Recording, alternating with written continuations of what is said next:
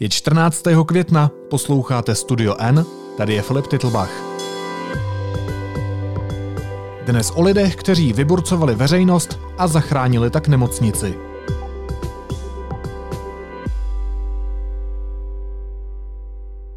Nebýt toho, že se několik lidí vzbouřilo a zburcovalo veřejnost, stát by měl o další nemocnici méně. Příběh občanské revolty v Litoměřicích může posloužit jako návod pro ty, kdo se rozhodnou změnit politické rozhodnutí ve své obci. V rámci seriálu Česká inspirace přinášíme audioreportáž, která ukazuje občanskou statečnost. Natáčela Jana Ciglerová. Dobrý den. Omlouvám se s telefonem. Dobrý Nevadí, den. Jana Ciglerová, Záme- dobrý den. Zámečníková, dobrý, Dobrý den. den. Já jsem se snažila nahnat, protože nám nevyšlo to místo. Aha. Jenomže to vypadalo, že část skupiny jde tam. Takže zámečníková ještě jednou, abych se Ale te, soustředila. kolem mě šla taková milá paní, měla bundu na sobě. Modrou. Moc hezky se na mě usmívala. To je totiž paní primářka Fialová Aha. z, z toho, z dialýzy, s kterou jsem teď tady Aha. mluvila, že vás očekávám. A ona říká, že očekává nějakou vaší kolegyni příští týden v evangelickém sboru zase. No prosím vás, tak jsem říká, že to mě říct asi budou rezonovat teď. Deník N a Ano. Litoměřice. Já jsem příběh Lidoměřické nemocnice sledovala z dálky a ne moc do hloubky. Ale čím víc jsem se o něm dozvídala, tím víc mi vyvstával příběh obyčejných lidí, kteří se rozhodli eh, změnit něco, co se víceméně zdálo dané. A, a to nebylo nic menšího než eh, prodej jejich městské nemocnice. Vemte místo kdekoliv. Já se takhle sednu proti vám, ať vás mám proti Já sobě. jsem koupila aspoň nějakou vodu, protože jste určitě po nějaký daleký cestě. Tak To jste strašně hodná. Já se vás ještě takhle vyfotím, když to je takhle pěkně. Víte, já když jsem žila ve Spojených státech, tak jsem si tam dnes a denně uvědomovala něco, co my máme navíc proti téhle vyspělé zemi a proti mnoha jiným zemím. A co tím, že to máme samozřejmě, tak si neuvědomujeme, ale ve chvíli, kdy o to přijdete, když já jsem tam žila, tak, eh, tak mi to vlastně došlo. Eh, My tady nemusíme mít strach, když se zlomíme ruku, když nám je špatně, když něco máme podezření, že nám něco je. My nemusíme mít strach jít k doktorovi s tím, kolik to bude stát. A, eh, a to je díky tomu, že tu máme systém poliklinik, nemocnic, doktorů, eh, který eh, prostě není samozřejmost a není samozřejmost v žádné zemi. Takže když jsem eh, se dozvídala o tom litoměřickém příběhu, došlo mi, že vlastně ti, ti lidé, ti doktoři a ty sestry a, a doktorky a, a zdravotní bratři a odboráři, oni tam bojovali za něco, co my máme navíc a co vlastně, eh, za co bychom měli bojovat všichni. A tak jsem se za nima rozjela do těch litoměřic, aby mi řekli, jak to vlastně celé bylo. se toho chopily hlavně ženy. Jo? Hlavně ženy. My jsme tam byli asi jenom tři, nebo s panem Vládem čtyři muži, kteří jsou ale v důchodu. A jak nám říkali ty mladší primaři, vy můžete dělat revoluci, vy nemáte co ztratit.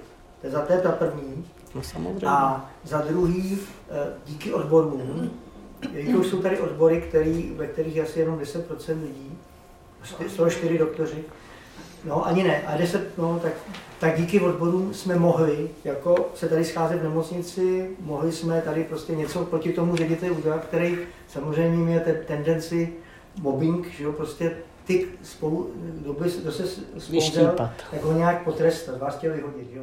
Byla jsem domluvená s lékařkou Klárou Zámečníkovou, která mě uvedla mezi své kolegy, zavolala jim dopředu a zorganizovala vlastně takovou skupinu těch, kteří se na tom eh, boji za tu záchranu litoměřické nemocnice podíleli.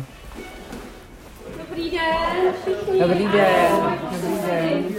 Dobrý den. Jana Ciberová, dobrý den. Jana Ciberová, dobrý den. Provedla mě nemocnicí, bylo to eh, těsně před vypuknutím té koronavirové pandemie, takže to ještě bylo možné. A v jedné místnosti na mě čekal um, ředitel rozvoje, primář, um, vedoucí lékárny, hlavní lékárnice, tři lékařky, další potom přišla, šéf odborářů a tihle všichni mi vlastně jeden přes druhého někdy začali vyprávět, co se od předminulého podzimu v Litoměřicích dělo. V podstatě na zastupitelstvu všem březnovým, že jo? Když byly nějaký ty dotazy a podobně, tak vůbec odmítli diskutovat s veřejností, se zdravotníkama, ze všem. To bylo neuvěřitelné a ještě ke všemu začali vyprávět, že prostě nemocnice jak se v různém stavu a v číslech špatných a primářům lhali, že jsme na tom špatně, aby měli strach, jo, nebo všem vlastně. Jo. Mm. A to je naprosto nepřijatelný. Jo. Já vím, že to je typický pří, příběh toho, podnik bude mizerný, tak ho prodáme za pak, a pak najednou bude dobrý. Jo. Jo. Takže to se nedalo a na tom zastupitelstvu v podstatě odmítli jakoukoliv diskuzi s občanama. E, v podstatě nic nebudeme dělat, my jsme se rozhodli a hotovo a takhle to bude a, a kdybychom dali občanům jako právo si hlasovat, tak my víme, jak by to dopadlo, to by prostě tři čtvrtiny by řeklo, že takhle teda ne, ale my to vůbec takhle dělat nebudeme. No, tak za té situace samozřejmě teda, eh, to teda mě osobně urazilo. To mě teda osobně urazilo docela. V Litoměřicích se skupina lékařek a zdravotních sester rozhodla, že půjde na tamní zastupitelstvo, to bylo v březnu roku 2019, a připomene vedení tamní ODS, eh, která eh, v komunálních volbách zvítězila a zvítězila i díky tomu, že říkala, že slibovala, že nemocnici neprodá, právě tento její slib. A eh, tam na tom zastupitelstvu vystoupila Alena Rošcová, energická vrchní zdravotní sestra, která v nemocnici pracuje 34 let a která si řekla, já to takhle nemůžu nechat, eh, když slibovali, že ji neprodají, přece nám to nemocnici neprodají pod nosem. A šli na to zastupitelstvo a eh, těm politikům to tam řekli. Nicméně nepochodili a eh, politici vedení města nechtělo na svém úmyslu Eh, prodat 100% akcí nemocnice, nic měnit. A tak se rozhodli, že zastupitelstvu ukážou, co si vlastně o tom lidé myslí a seženou petici březnu se objevilo to, že se bude prodávat 100% akcí a pak se to takhle vlastně rychle jakoby všechno to uh, dalo dohromady. Pak jsme se, pak jsme se okamžitě právě jakoby sešli a napadla nás ta petice a uh, do toho se zapojili sestřičky, všichni najednou byli jako velmi ochotní, úžasní. A... Protože oni nereagovali na tu prioritu, že občani vlastně projevili to, že chtějí, aby se nemocnice neprodávala a. A, a to se nestalo. Že chceme znát důvody a možnosti jiný, které jsou třeba, že prostě bychom chtěli slyšet, co jiného je možného, proč se rozhodli pro to. Na tom zastupitelstvu tam oni mají, to mají zaznamenaný asi nějaký 50, nějaký, nějaký minutě vstoupá pan Krejza a říká, nemá cenu dávat referent o, o, o nemocnici, to je tři čtvrtiny lidí, by řekl, že tu nemocnici neprojde. To nemá cenu. No, to se nemusíme ptát. Kdo má o nemocnici zájem, to bylo už nějakou dobu zřejmé.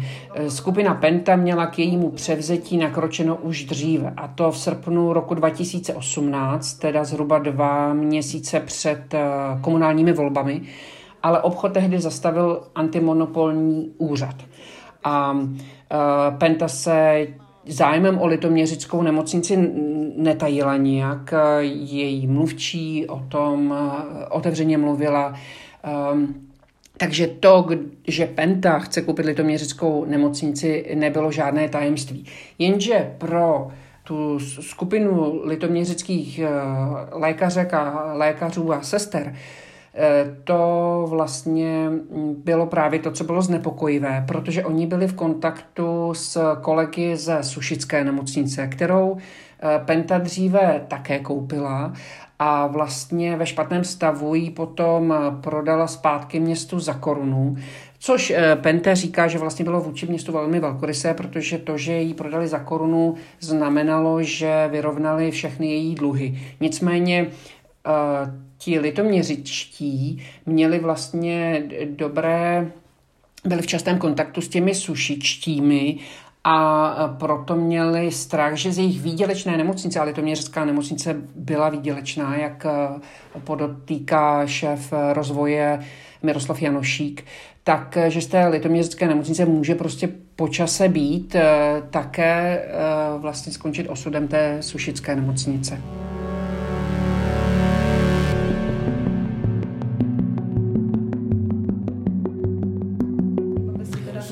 Stranu něco zkontrolovat a... Na druhou stranu jsme si tak trošku naivně mysleli, že když jim jakoby vysvětlíme, jak to vidíme my jako zaměstnanci a že třeba máme trošku jako jiný pohled, takže oni když to jako uslyší, že třeba o tom budou přemýšlet, takže to asi promyslí jinak a to asi nebylo, jako to byl taky naše představa.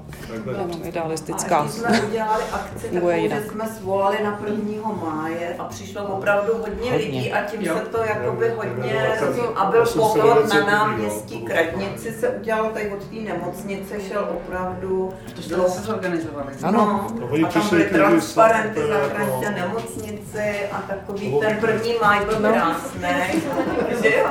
Ten důvod, proč litoměřičtí tak strašně nechtěli, aby uh, nemocnice připadla do rukou soukromníka, je pochopitelný. Oni říkají, že každý soukromník chce vydělávat. A to je právě rozdíl mezi tím, když eh, nemocnici vlastní stát a, nebo soukromá firma. V, v nemocnici jsou vždycky obory, které, které jsou výdělečnější a obory, které jsou prodělečnější. Eh, mezi ty nákladné patří všechny druhy akutní péče, všechny akutní oddělení. A naopak mezi ty výdělečné jsou potom takové ty ambulantní péče. Takže když máte nemocnici jako systém, tak vlastně jedno to oddělení eh, sponzoruje to druhé, ale je tím zaručeno, že jsou tam všechna ta oddělení, která jsou potřeba a že člověk, eh, pacient, který přijde, tak bude ošetřen. Soukromník tohle vlastně nemá, nemá povinnost žádnou a te, ten se těchto akutních oddělení často má tendenci zbavovat a přenechává je krajským nemocnicím a vlastně si ponechává jenom ta výdělečná oddělení. Je to pochopitelné, je to logické, není na tom nic, eh, nic co by nedávalo smysl, ale eh, tímto způsobem vlastně, zejména v regionech, mizí další a další nemocnice. A to, co jsem říkala na začátku, že máme navíc, o to tu vlastně postupně přicházíme. A ty nemocnice tím, že přecházejí do soukromých rukou, se stávají jednak méně dostupnými pro obyčejné lidi a potom nabízejí menší a menší péči a vlastně ty akutní oddělení jsou potom, eh, se jsou přenášena na ty krajské nemocnice a tak jako tak je tam prostě ti lidé musí zaplatit. Takže toto byl vlastně ten hlavní cíl, proč oni nechtěli se té nemocnice zbavit.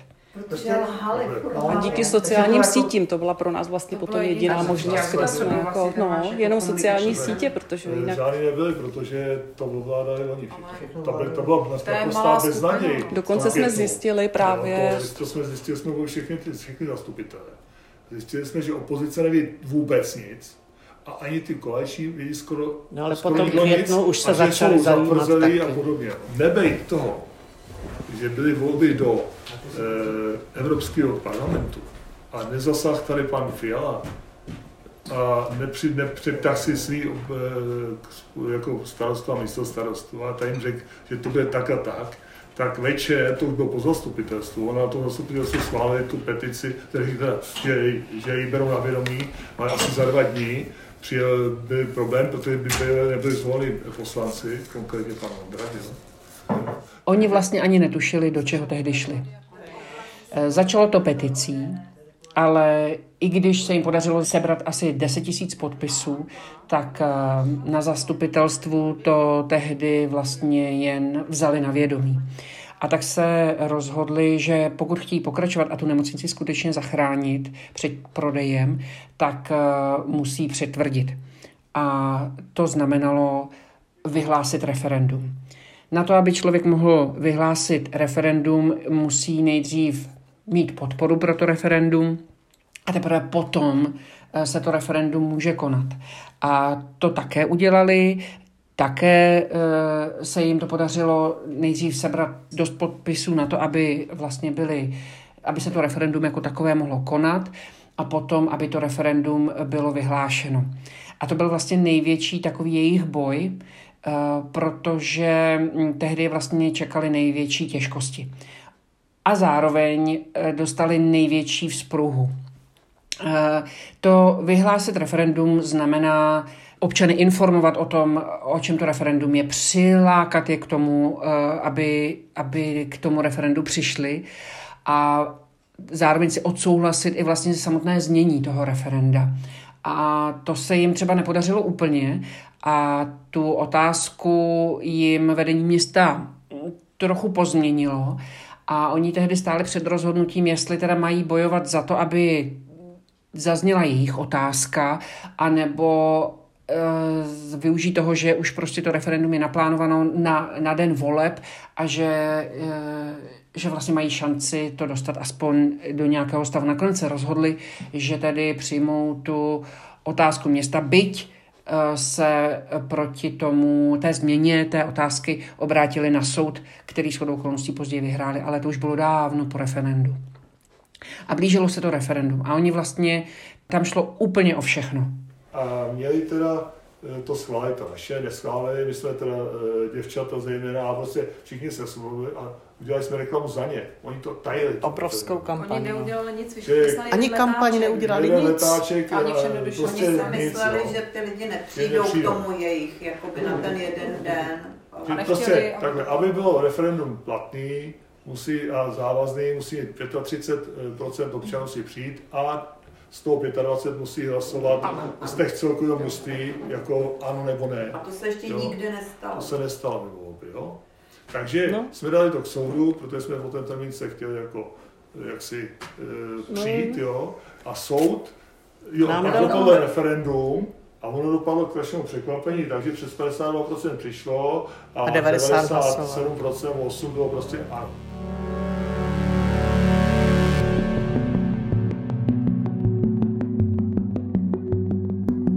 To jsme jim způsobili šok. To, to byl šok. v pondělí nebo v úterý po tom referendu. Přišel rozhodnutí soudu, kde prohlásili jejich referendum za v podstatě, že postupovali špatně, ne, ne, ne, oni neprohlásili.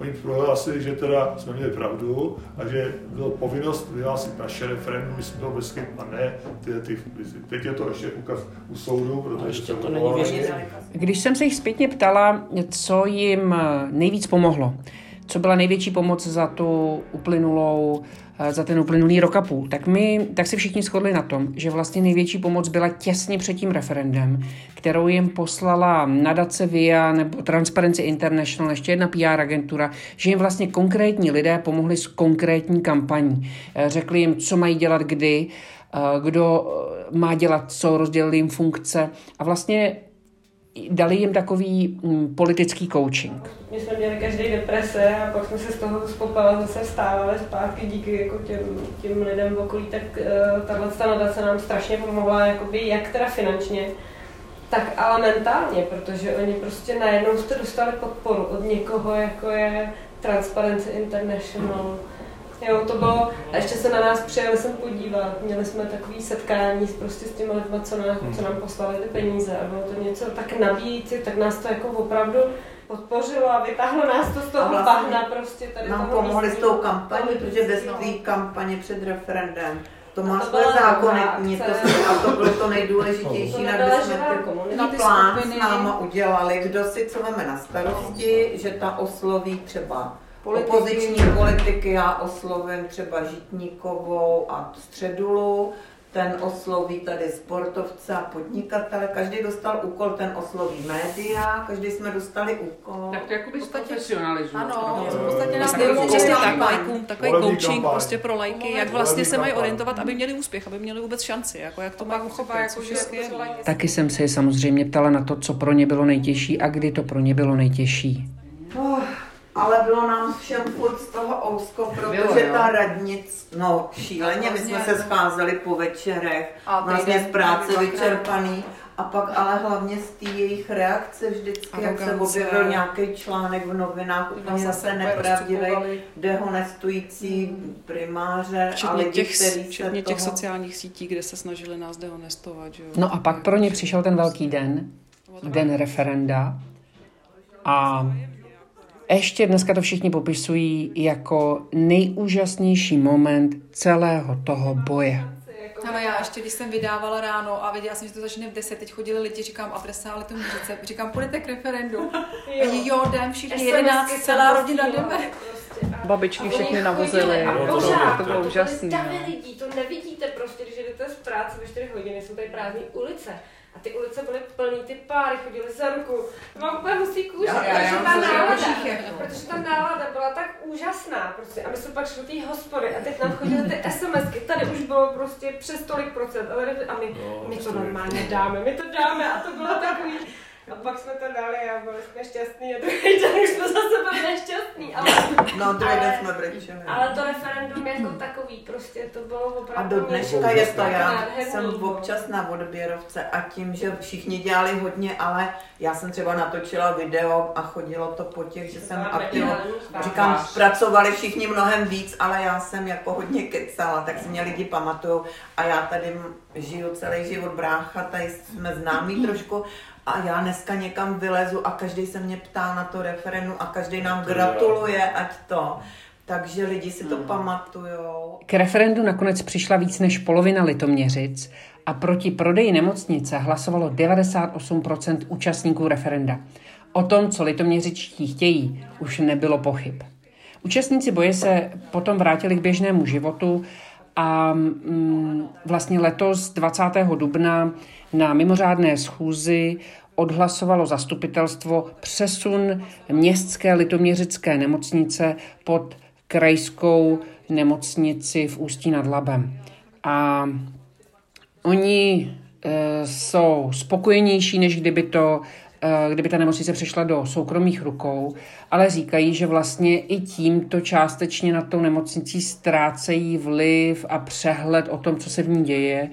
Takže je to částečné vítězství a e, vlastně v jejich hlasech trošičku byla znát skepse právě proto, že tím přišli o dohled nad tím, co se v nemocnici majetkově děje. E, nicméně několik z nich ten uplynulý rok vynesl jaksi do povědomí veřejnosti. Oni se najednou ocitli ve veřejném prostoru a ne všem to byla, ne pro všechny to byla zkušenost ve skrze nepříjemná.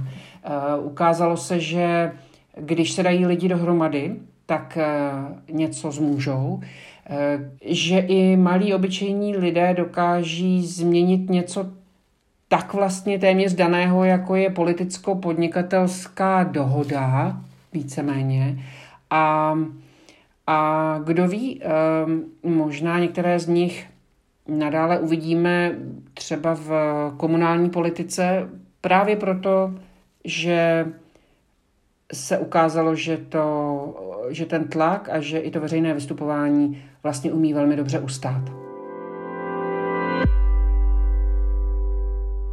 Následuje krátká reklamní pauza. Za 15 sekund jsme zpátky.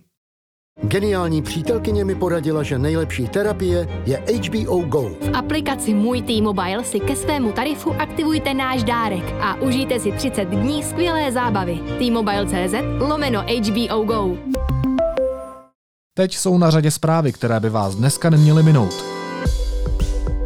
Bývalý primátor Tomáš Hudeček a další byli pravomocně zproštěni obvinění v kauze Opencard. Žalobce podle informací neovlivní CZ nepodal odvolání proti březnovému sprošťujícímu rozsudku soudu.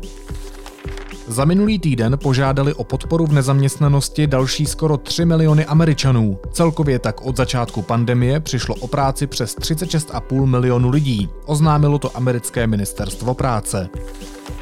Japonsko zruší nouzový stav na většině svého území. Rozhodla o tom vláda s tím, že nových případů nákazy koronavirem ve 39 ze 47 prefektur ubývá. V hustě osídlených městech, včetně Tokia, však nouzový stav trvá.